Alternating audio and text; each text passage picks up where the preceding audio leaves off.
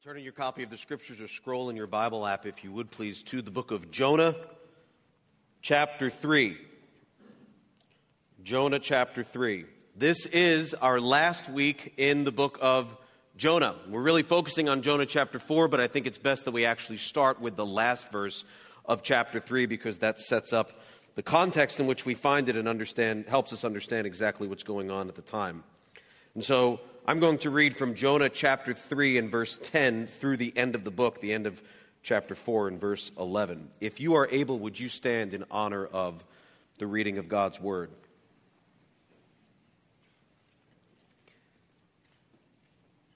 This is what the word of God says. When God saw what they did, how they turned from their evil way, God relented of the disaster that he said he would do to them and he did not do it. But it displeased Jonah exceedingly, and he was angry. And he prayed to the Lord and said, O Lord, is not this what I said when I was yet in my country? That is why I made haste to flee to Tarshish, for I knew that you are a gracious God and merciful and slow to anger and abounding in steadfast love and relenting from disaster. Therefore, now, O Lord, please take my life from me, for it is better for me to die than to live. And the Lord said, do you do well to be angry? Jonah went out of the city and sat to the east of the city and made a booth for himself there. He sat under it in the shade till he should see what would become of the city. Now the Lord God appointed a plant and made it come up over Jonah that it might be a shade over his head to save him from his discomfort. So Jonah was exceedingly glad because of the plant. But when dawn came up the next day, God appointed a worm that attacked the plant so that it withered. And when the sun rose, God appointed a scorching east wind, and the sun beat down on the head of Jonah so that he was faint. And he asked that he might die, and said, It is better for me to die than to live. But God said to Jonah, Do you do well to be angry for the plant? And he said, Yes, I do well to be angry, angry enough to die. And the Lord said, you pity the plant for which you did not labor, nor did you make it grow, which came into being in a night and perished in a night. And should not I pity Nineveh, that great city, in which there are more than 120,000 persons who do not know their right hand from their left, and also much cattle? This is the word of the Lord. You may be seated.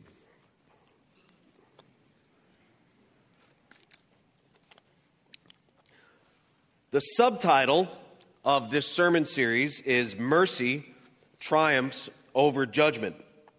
If that strikes you as clever wordsmithing, you have God to thank for that because that phrase, mercy triumphs over judgment, is taken directly from the book of James, chapter 2 and verse 13, where God, through the pen of the apostle James, talks about the sin of partiality or of favoritism. In fact, I think it's worth going there. So you can keep your place in Jonah chapter 4 but turn over uh, just for a moment to James chapter 2, because I think it's important that we understand the context in which that phrase comes and how it actually relates to our finishing up of the book of Jonah today. So, James chapter 2, beginning in verse 1, says this My brothers, show no partiality as you hold the faith in our Lord Jesus Christ, the Lord of glory. For if a man wearing a gold ring and fine clothing, comes into your assembly, and a poor man in shabby clothing also comes in, and if you pay attention to the one who wears the fine clothing and say, You sit here in a good place, while you say to the poor man, You sit over there, sit down at my feet,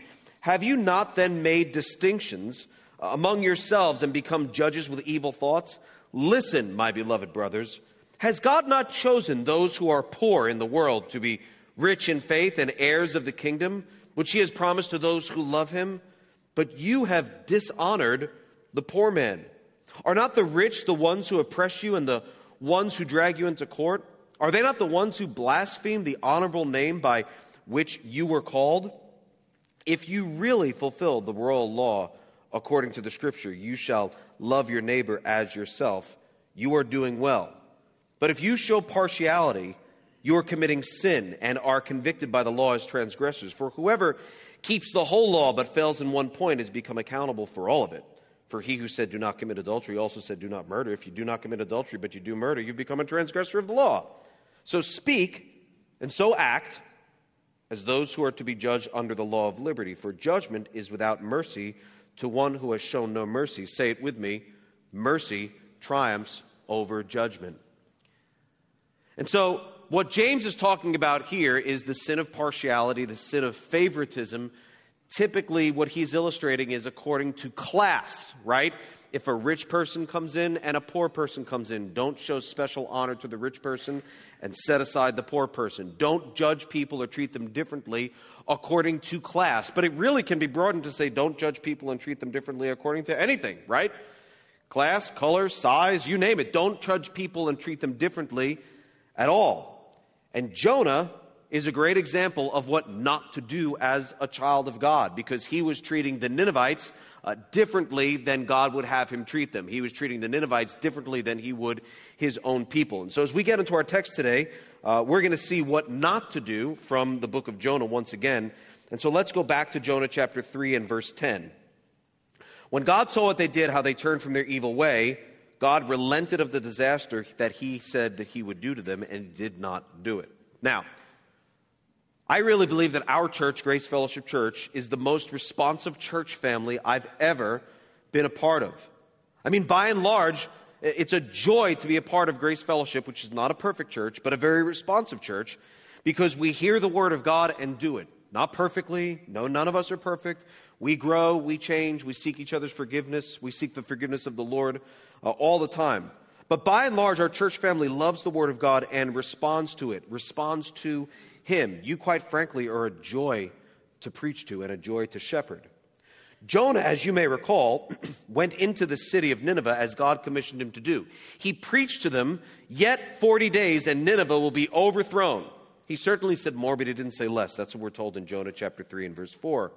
And the people respond. They hear him, they repent. His sermon reaches the king, and he makes a proclamation throughout the entire nation calling for them to repent. The preaching was in every way, shape, and form effective. But Jonah's response is not like mine when my preaching has an impact on someone's life. He's not happy, he's not grateful to God that the Lord used him as his mouthpiece to preach God's truth. He's not grateful for a responsive audience in Nineveh. No, instead, he's ticked. Look at Jonah 3 and verse 10. When God saw what they did, how they turned from their evil way, God relented of the disaster that he said he would do, and he did not do it. Verse 1 But it displeased Jonah exceedingly, and he was very angry. Why, pray tell, would a preacher be upset that his preaching was not only heard, but heeded?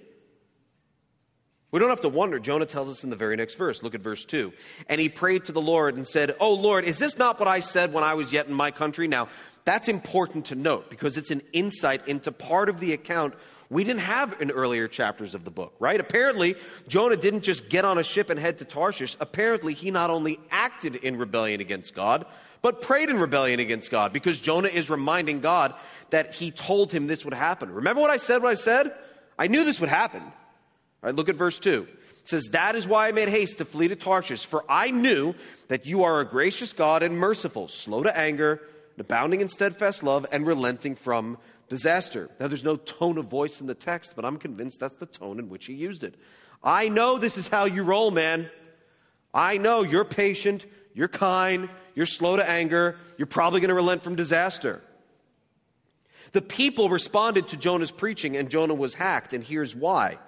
At first glance, you can see in the beginning chapters of the book Jonah moving from I ain't going to going, right? And you can call the matter settled. In fact, you might remember when we opened up this sermon series, I said, it's kind of odd to spend time in the book of Jonah. Not many people preach through the book of Jonah. In fact, what people do remember about the book of Jonah is usually from what? From a children's Sunday school class.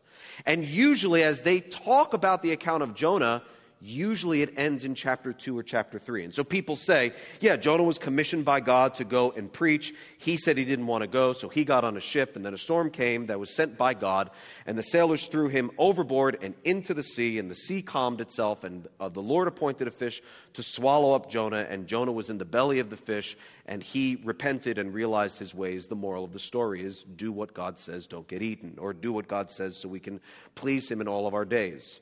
And therefore, since he repented, he was puked up onto dry land, and everybody lived happily ever after. Usually, people can say that much. Sometimes they go on to the next chapter and they say in Jonah chapter 3, and then Jonah, having been through all of that, having seen the error of his ways, then does go to Nineveh and does preach to the Ninevites, and the Ninevites hear and they repent. And then people live happily ever after. But not many people look at the cliffhanger of an ending that we see in Jonah chapter 4 and realize that it really doesn't resolve, and it's actually very frustrating. And so we look at this and we realize this is a problem. Why would somebody share the Word of God and be upset when it's heard and heeded on a national level? None of my sermons have ever made it onto C SPAN. Hasn't happened. Uh, if it did, I don't know how I'd feel. I think I'd be, I guess I'd be encouraged. Wow, the Word of God can go forth to more people. Great.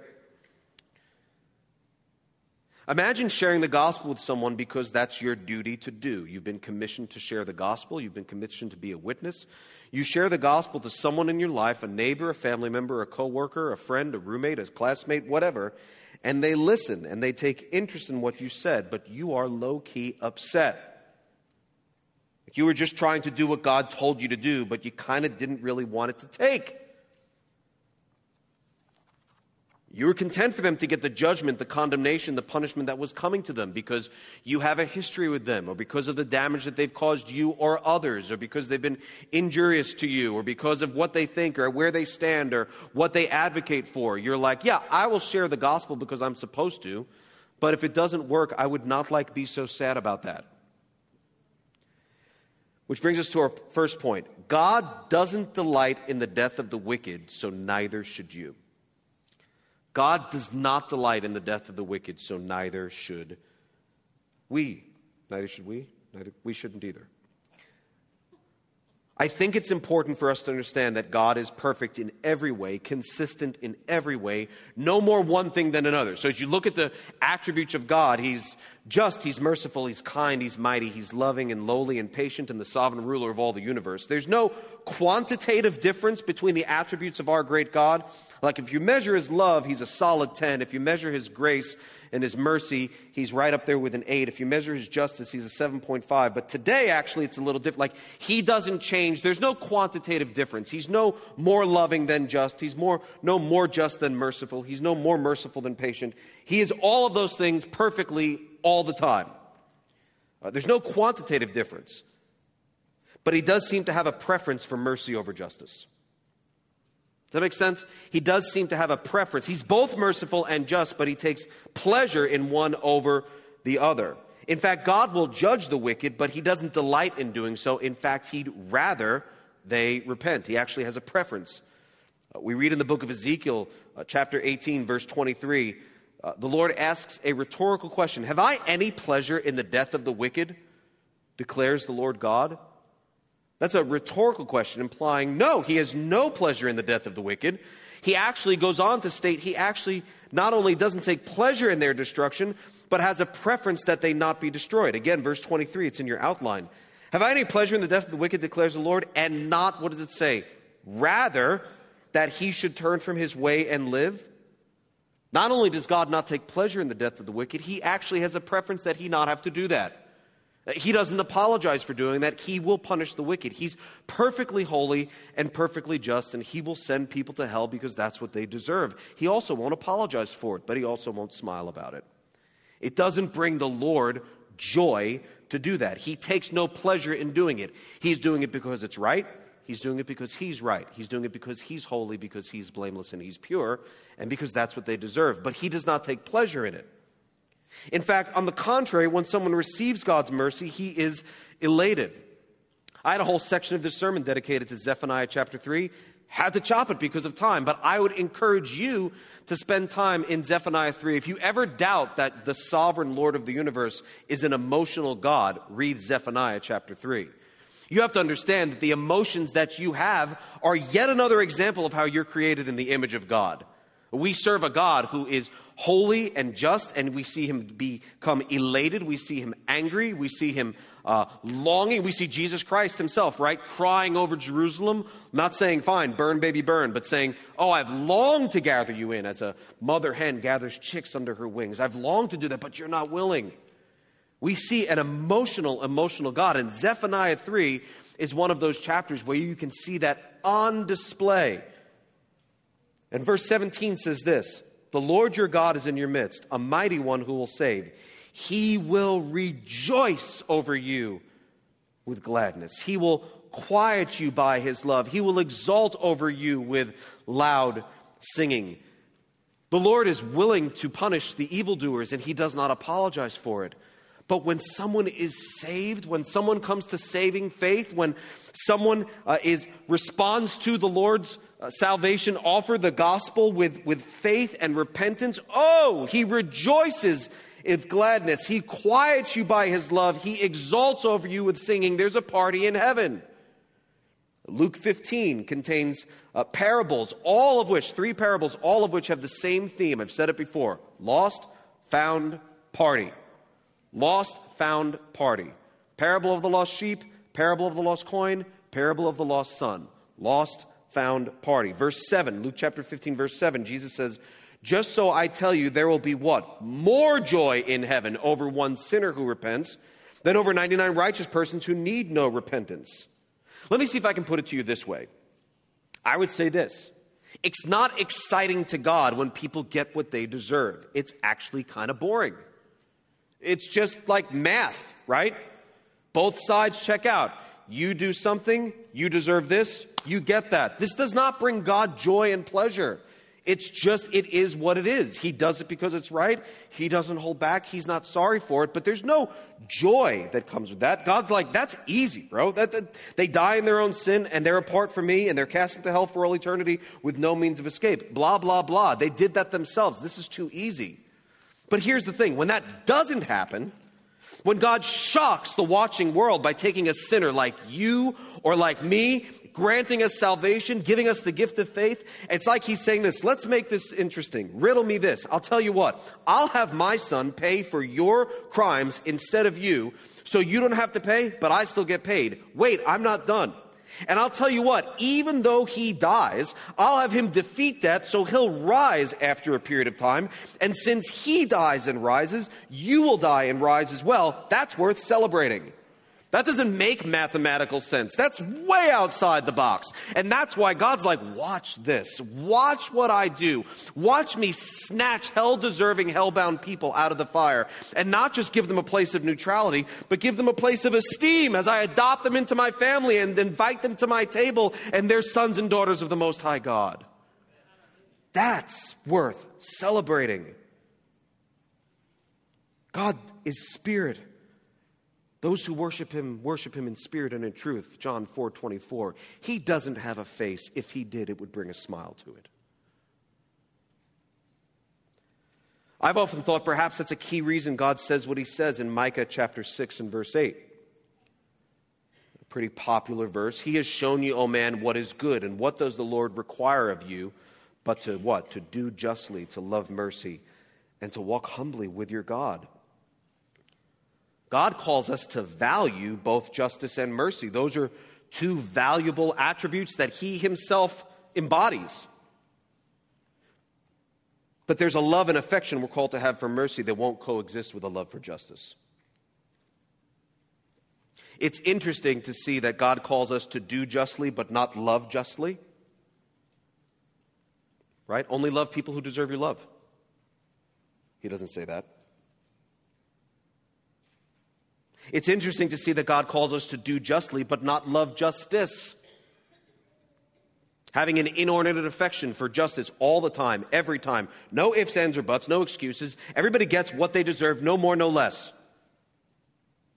No, here God says, do justly. Christians should be known as people who are just people. Do what is right. Operate with a biblically informed sense of right and wrong, but don't love justice in and of itself. Instead, love mercy. And if you're doing justly and loving mercy, then you will walk humbly with your God. If you're doing justly and loving justice, that will not lead to walking humbly with your God. Jonah loved him some justice. Loved it. Loved it so much that he was ticked when his preaching was effective because he would have rather they perish.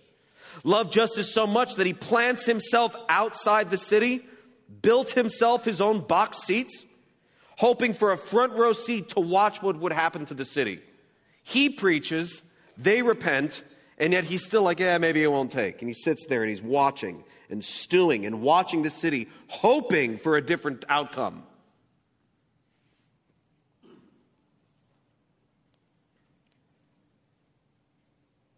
God takes no pleasure in the destruction of the wicked. There's no question. God tells us emphatically in no uncertain terms that He doesn't. He says so Himself. What about you?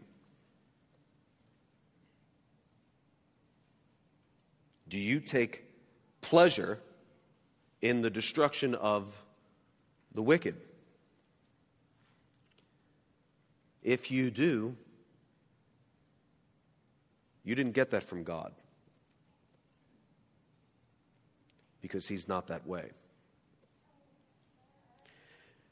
I'd like to ask you what I think is a hard question.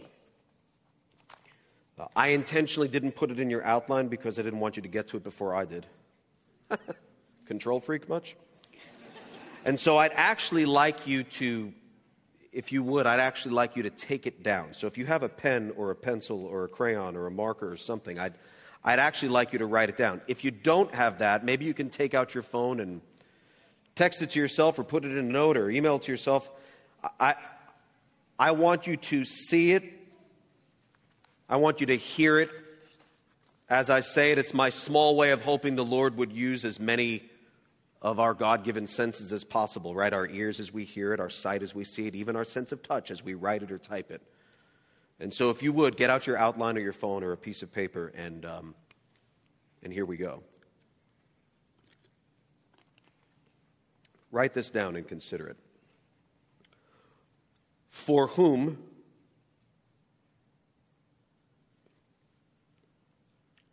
are you glad?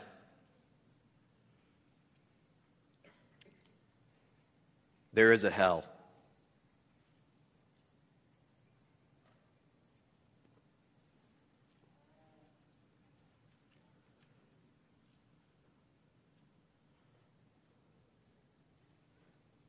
On the one hand, you're thankful to not be going there. But on the other hand, there are people you're pretty happy that they are. It could be a, somebody very close to you. It could be just a group of people that you know you disagree with.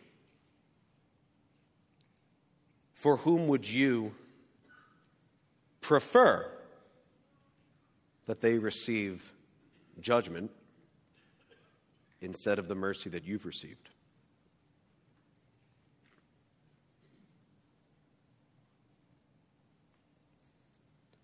You're like, I just want them to stop.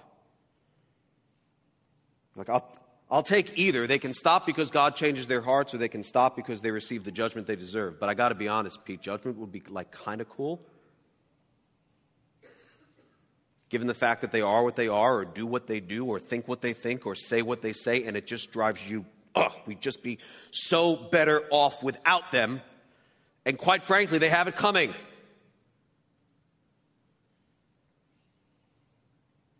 And that's the voice of Jonah. That's not the voice of Jesus. If I take pleasure when someone receives the judgment they deserve, I'm not like God.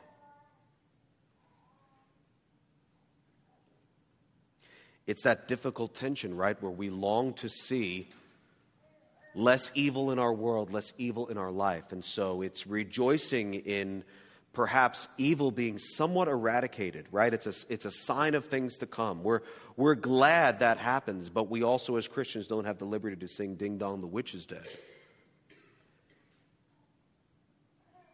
And so we're grateful when the Lord advances goodness, just things that are good in this world, but still don't rejoice over the fact that somebody meets an untimely death and is sitting in the hell that they deserve, that you and I also deserve, but are not going to because of God's mercy. If I take pleasure when someone receives the judgment they deserve, I'm not like God.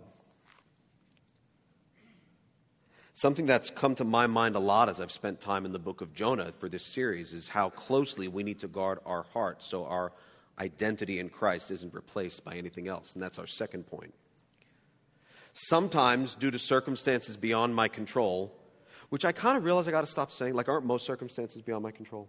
Why is that? A, anyway, sometimes due to circumstances, it becomes easy to be defined by the world around us or impacted by the circumstances that have befallen us you need to understand that your identity is constantly challenged, constantly, by issues and events and tragedies and events taking place in the world around us, in our community, in our nation where we live.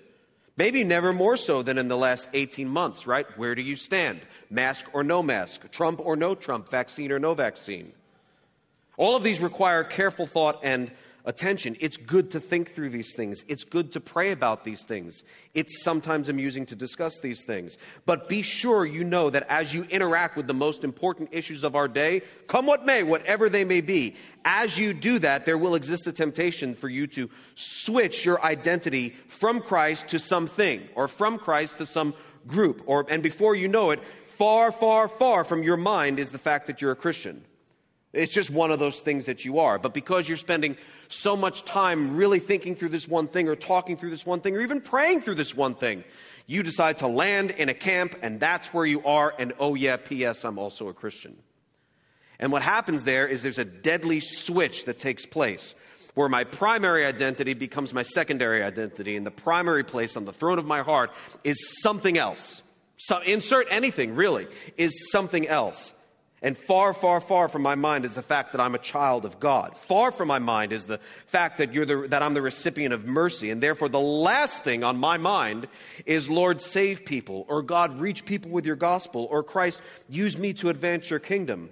And this problem is rooted in a misplaced allegiance to something other than Christ. It's all an identity problem.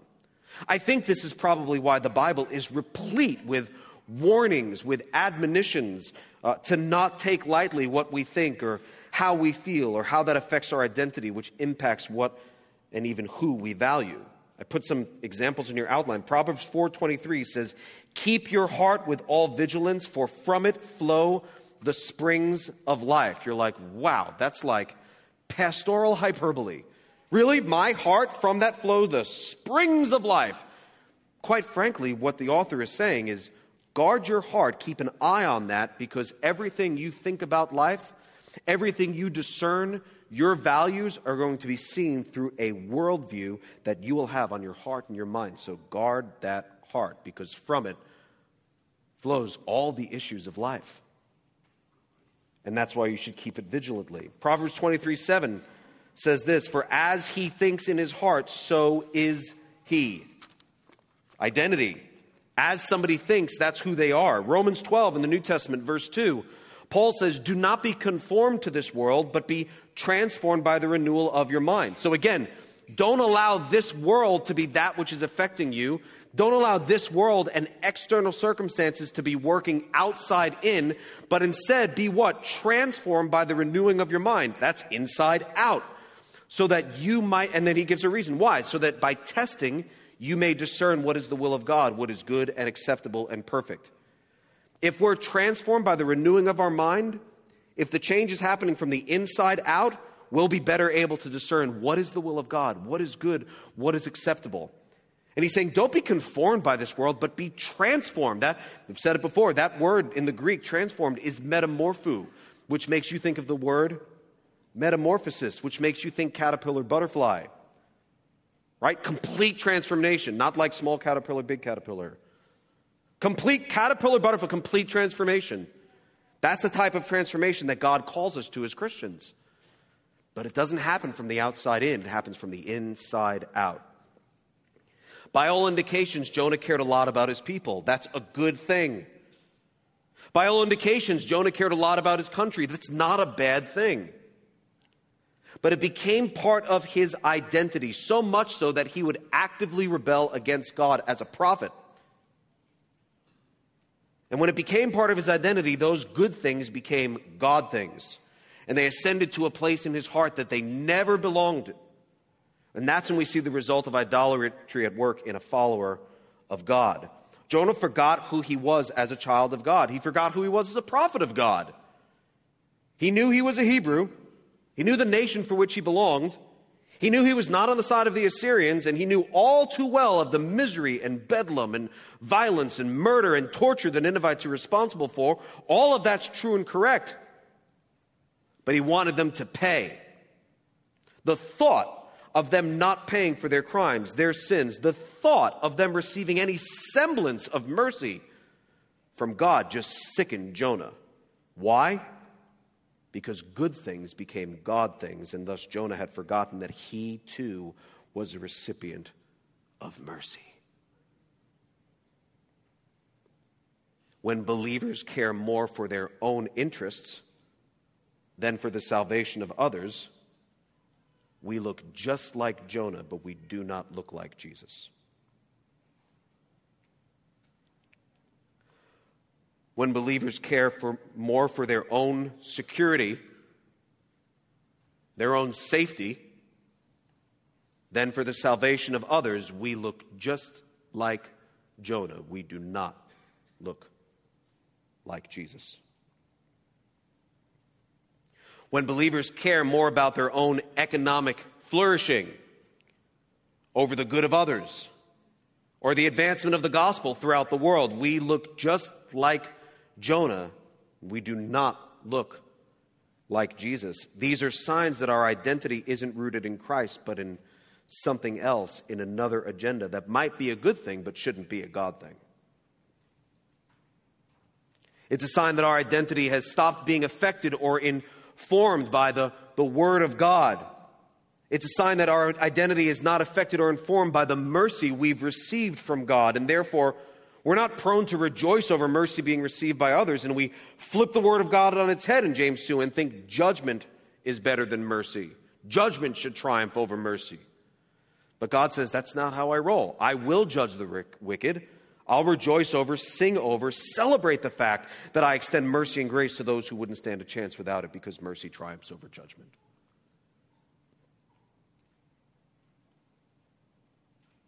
What about you? Do you rejoice and long for people to receive the mercy of God? Or are there ways that that might affect you or me, our well being, our livelihood, our whatever? We're like, yeah, I feel like judgment would be so much better.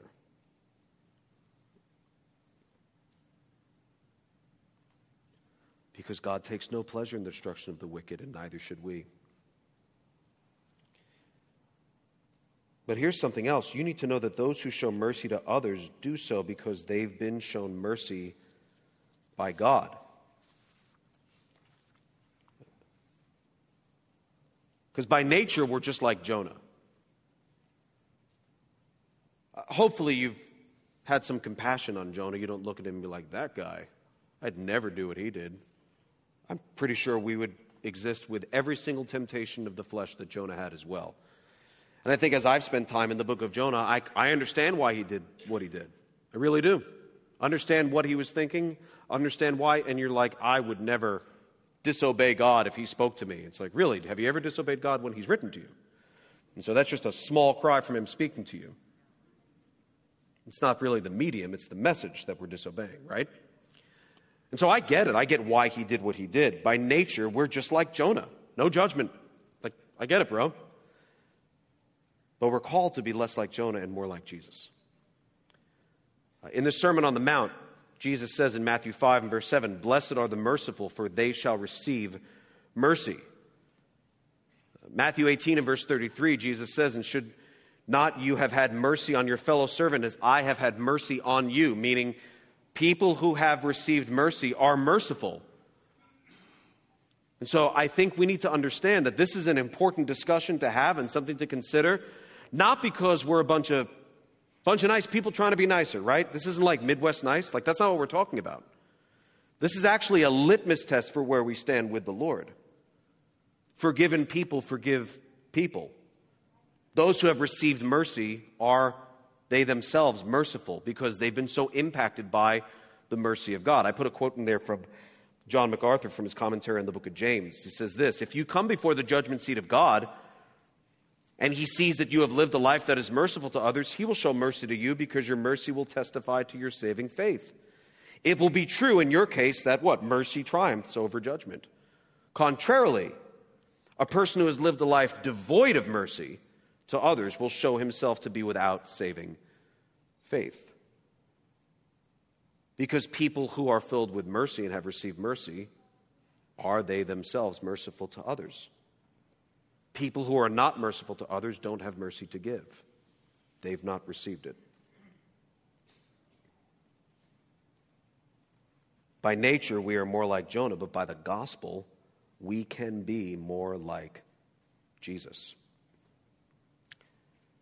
And maybe you say, you know what, I want to I want to I want to be that. I want to be more like Jesus in this way. I don't want to be I don't want to love justice. I don't think I'm called to love justice. I think I'm called to do justly. Great. Yes and amen. I want to be merciful.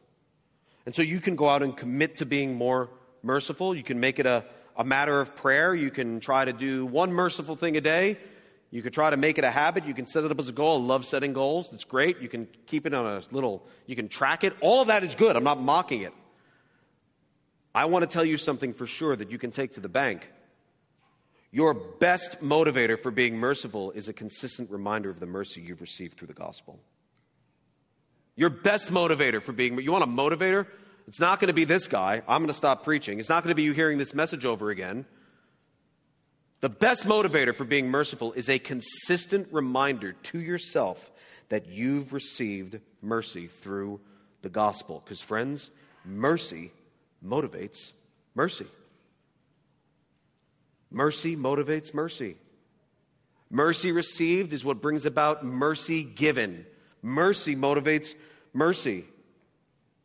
And as you read through the Gospels, as you read through the New Testament, as you read through the Bible, which hopefully you do consistently, what you will start to see is that with the imperatives that God gives us, it's usually very closely related to a reminder of the fact that you've been saved, that you've received mercy, that you've been born from above.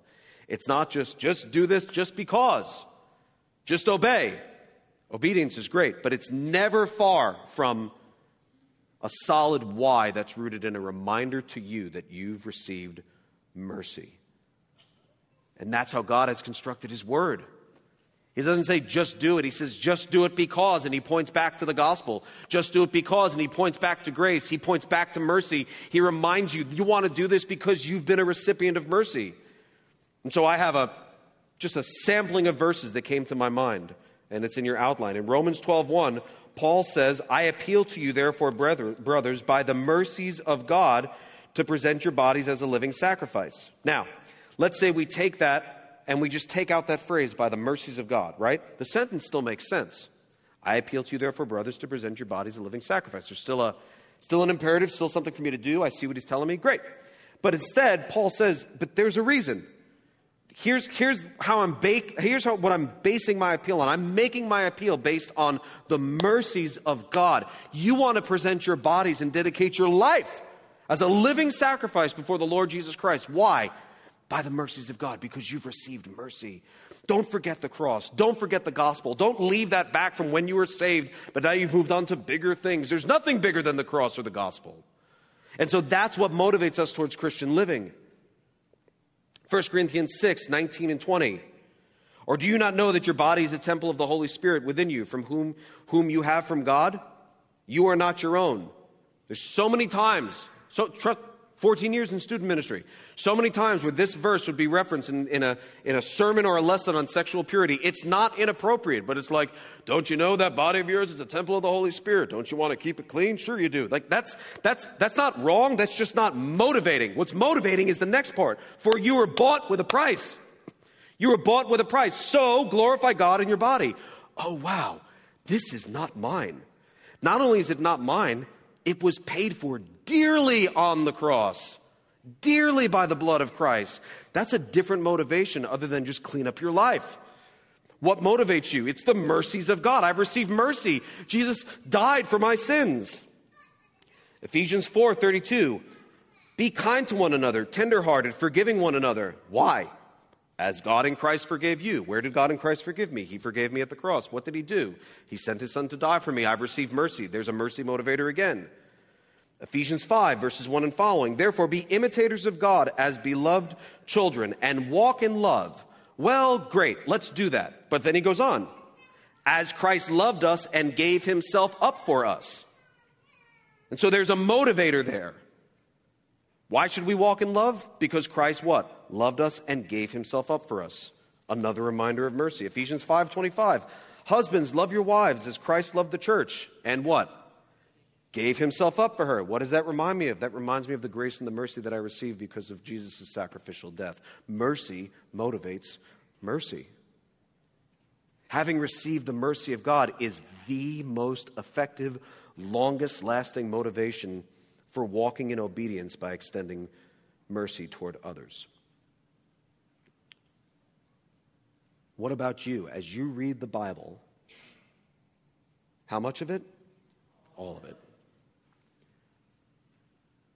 How much are you reminded of the mercy and grace of God? I would implore you, I would challenge you, I would encourage you, wherever you are in your Bible reading, do so with an eye peeled for the grace of God. Do so with an eye peeled for mercy. Say, Lord, if you want to remind me of your mercy, show it to me. I think you'll see it. I think it's more prevalent and more present in our Bibles than we realize.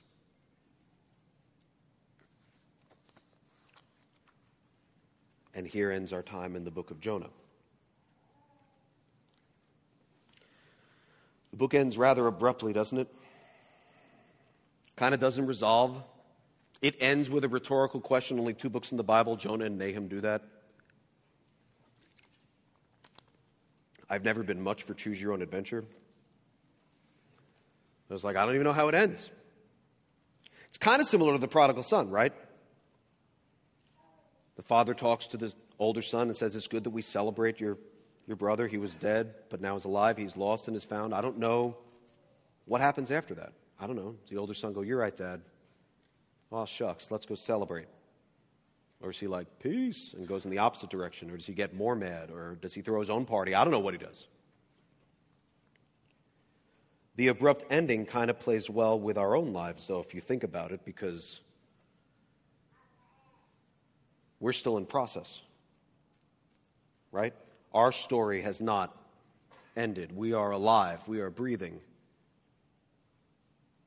Our story, from a human perspective, is still being written. We have time yet before us. We don't know how much, but time yet before us to honor the Lord in the life that He's given us.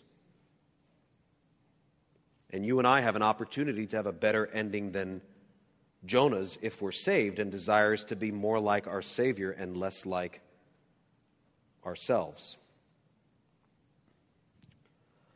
I'm pretty sure Jonah wrote Jonah. I'm pretty sure Jonah wrote Jonah. There's a level of detail of what happens on the inside of the belly of the fish that could have only been written by Jonah or the fish, and the fish lacks thumbs. I'm pretty sure Jonah wrote Jonah. If you think about it, if Jonah wrote Jonah, that's actually pretty encouraging to me as to how Jonah's story ended. Because I can't think of a reason, apart from the sovereign grace and mercy of God, for any human being wanting to write down for all eternity poor record of how he acted other than saying, But I've been changed. I've been saved.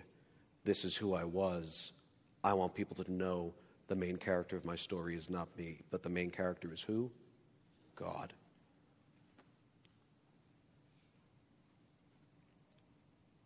And so it ends abruptly, but I'm actually kind of encouraged by it. You might be sitting here today saying, all this be merciful because you've been shown mercy. I'm, I mean, maybe that's ringing a bell with someone, but it's not for me. I, I, don't, I don't think I've received mercy. In fact, I'm almost certain I haven't. I don't have this peace, this assurance that God has taken care of my greatest, my greatest need. In fact, I feel pretty needy, pretty guilty, pretty distant from Him, His goodness. In fact, I don't know that He wouldn't judge me today if I were to meet Him. I'm, I'm pretty sure I'd fall short. Uh, chances are, you're, no, not chances are, you're right. If you think that, you're right. You think, I'm pretty sure if God judged me today, I'd fall short. 100%. Uh, all have sinned and fall short of the glory of God. Romans 3:23. But God has given us a gift of mercy. And listen to me, if, oh, oh doubter, listen to me, oh fearful person. Uh, if you are fearful that God will send you to hell, uh, that fear will become realized. You are uh, both hell bound and hell deserving. You're a sinner, born a sinner. Uh, your life shows that you're a sinner. Your thoughts, your affections uh, by themselves, they show that you are like me or like everybody else in this room. You are a sinner. You have a very real reason to be concerned. Make no mistake, though, God would rather you repent.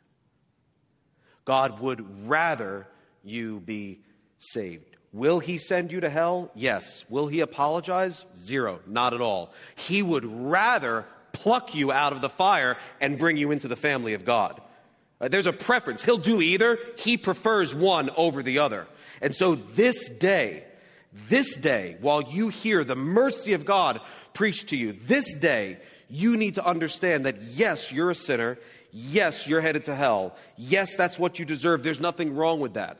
But God would prefer that you embrace the reality of the fact that His Son, Jesus Christ, lived a perfect life so that He could die on the cross a perfect death, and that God the Father was satisfied fully, and that your sin debt was paid in full by what Jesus did on the cross.